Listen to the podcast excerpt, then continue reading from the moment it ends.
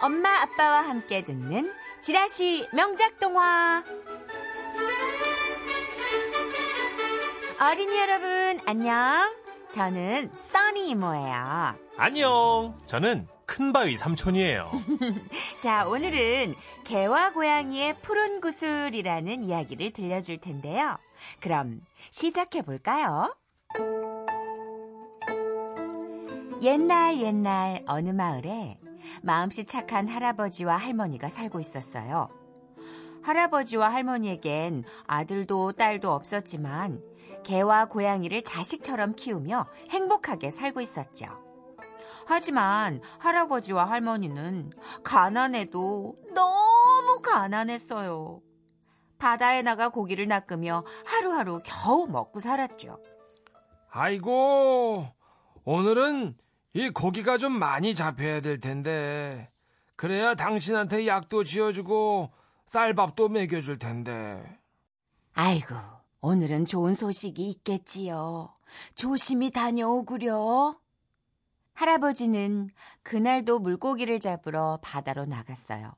하지만 날이 저물도록 물고기가 한 마리도 잡히지 않았죠. 아이고, 이렇게 소식이 없어서야 원. 이대로 빈손으로 갈 순 없는데. 일을 어쩌나. 아이고. 할아버지는 한숨을 깊게 쉬며 낚싯대를 거두려고 했죠. 그런데 갑자기 낚싯대가 파르르 떨리는 게 아니겠어요? 어허허, 됐다, 됐어. 아주 큰 놈이 잡혔나 보구나. 어디 보자. 하이짜! 하이짜! 널 꼭 잡고 말 테다. 하이짜! 할아버지는 있는 힘껏 낚싯대를 들어 올렸어요. 그리고 잠시 후 아이고, 세상에. 내 살다 살다 이렇게 커다란 잉어는 처음 보는구만. 할아버지는 입을 쩍 벌리며 커다란 잉어를 바라보고 있는데 이게 웬일일까요? 아니 글쎄 잉어가 슬픈 표정을 지으며 눈물을 뚝뚝 흘리고 있는 게 아니겠어요? 저런 저런 불쌍하기도 하지. 이렇게 사람처럼 눈물을 뚝뚝 흘리고 있으니 내 마음도 슬프구나. 옛다. 다시 집으로 돌아가거라. 잉어가 불쌍해진 할아버지는 다시 물속에 놓아주었어요. 그 잉어는 몇 번이나 할아버지를 뒤돌아보다가 깊고 깊은 바닷속으로 퐁당 들어갔죠. 할아버지는 다음 날도 바다로 향했어요. 작은 물고기라도 잡아야 될 텐데. 아휴. 그런데 그때였어요. 아이고, 저, 저게 뭐야? 안녕하세요, 할아버지. 저는 어제 할아버지가 놓아주셨던 그 물고기예요. 에? 어제 놔줬던 물고기라면, 그, 이, 잉어? 네. 사실 저는 용왕님의 아들이랍니다. 잉어의 모습으로 잠시 나갔던 건데, 할아버지 덕분에 살았어요. 아이고, 세상에. 할아버지의 착한 마음씨에 저희 아버지께서 감동을 하셨습니다. 자, 이것을 받으시죠. 이 푸른 구슬은 소원을 들어주는 구슬이랍니다. 저를 살려주신 보답으로 드리는 선물이에요. 그 길로 할아버지는 푸른 구슬을 품에 안고 집으로 달려왔어요. 여보! 저 이게 그 말만 하면 소원을 들어주는 구슬이라는데 당신은 어떤 소원을 빌고 싶소? 아유, 제 소원이라면 그 커다랗고 으리으리한 기와집 한 채 생겼으면 참 좋으련만. 에휴, 설마 이 구슬이 진짜 내 소원을 들어주겠어요? 에그머니나, 아유 이게 뭐야? 여보, 아유 우리 집이 우리 집이 정말 기와집이 됐어요. 아이고, 그럼 이 구슬이 정말 소원을 들어준 건가? 그럼 나는 저 곳간에 쌀이 가득 가득 쌓였으면 좋겠는데. 아이고, 곳간에 쌀이 넘치고 또 넘치는구만. 아이고 여보, 우리 이제 부자가 됐어요, 부자가. 아이고 좋다. 아이씨고 좋다.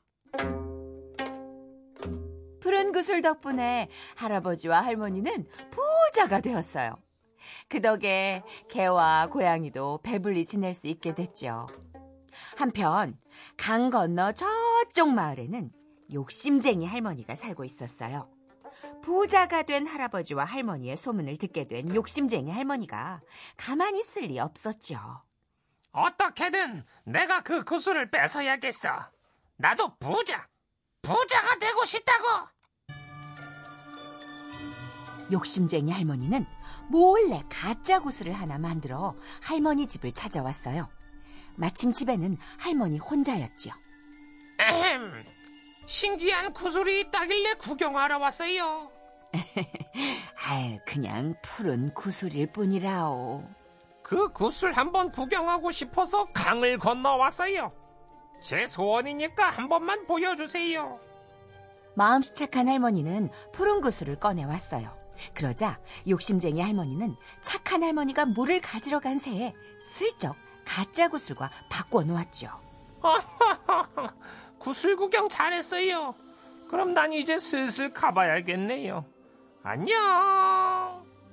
욕심쟁이 할머니는 푸른 구슬을 품에 안고 강을 건너 서둘러 자기 집으로 달리고 또 달렸어요. 그렇게 욕심쟁이 할머니가 돌아가고 나자 기와집은 다시 초가집으로 변해버렸고 곳간에 가득 쌓였던 쌀도 몽땅 사라지게 됐지요. 아이고, 내가 바보 같았어요. 아유, 그 구슬을 쉽게 보여주는 게 아니었는데. 아유, 괜찮아요. 너무 슬퍼하지 말구려. 할아버지와 할머니는 예전처럼 다시 가난해졌어요. 슬퍼하는 할아버지와 할머니의 모습을 본 개와 고양이는 너무도 화가 났죠. 안 되겠어. 그 푸른 곳을 우리가 찾아오자고. 월, 좋은 생각이야. 개와 고양이는 강 건너 마을로 갔어요. 욕심쟁이 할머니는 누군가 구슬을 훔쳐갈까 싶어서 베개 밑에 꼭꼭 숨겨두고 한시도 쉬지 않고 두 눈을 떼구르르 떼구르르 굴려대고 있었어요. 그런데 고양이에게 좋은 생각이 떠올랐나 봐요. 가자. 거기에 가면 방법이 있어. 이야. 월, 월, 곳간? 거기엔 쌀이랑 쥐밖에 없잖아. 월, 월. 바로 그거다. 대장쥐를 잡아야겠어. 이야. 고양이는 곳간으로 몰래 들어가 대장쥐를 덥석 잡았어요.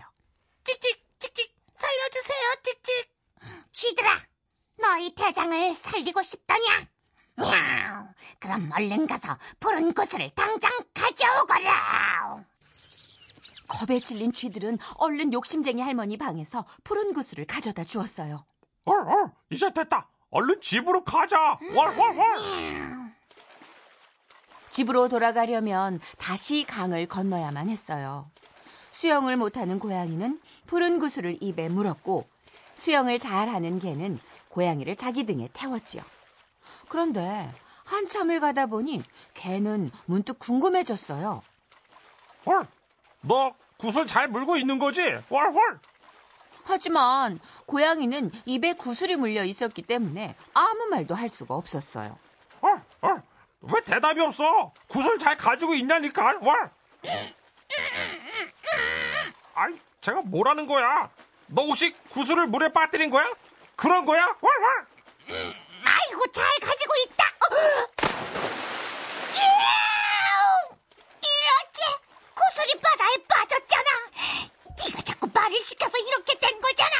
어쩔 거야? 어쩔 거냐고. 아우, 짜장, 짜장.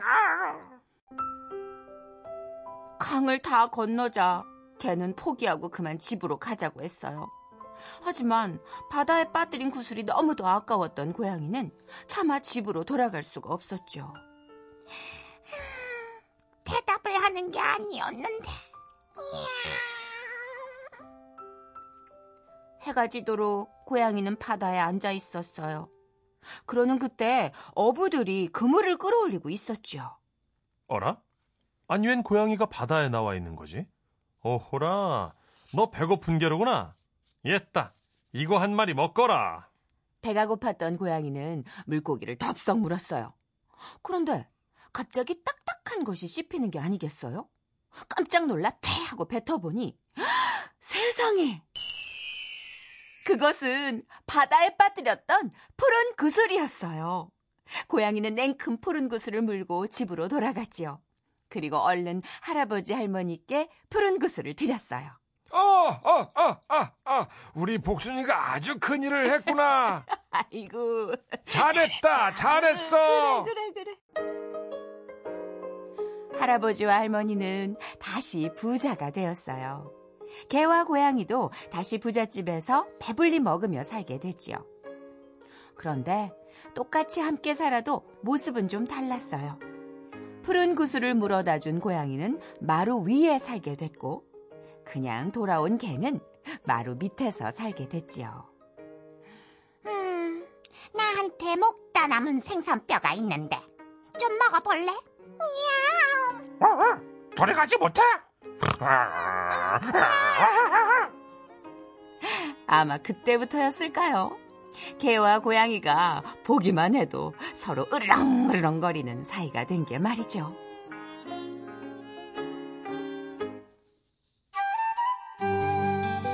어린이 여러분, 써니 이모와 큰바위 삼촌이 들려준 이야기 재밌었나요? 이렇게 써니모와 큰바위 삼촌을 매일매일 만나고 싶다면 엄마 아빠에게 매일 오후 4시 5분에 라디오를 켜달라고 얘기해주세요. 그럼 우리는 다음 시간에 만나요.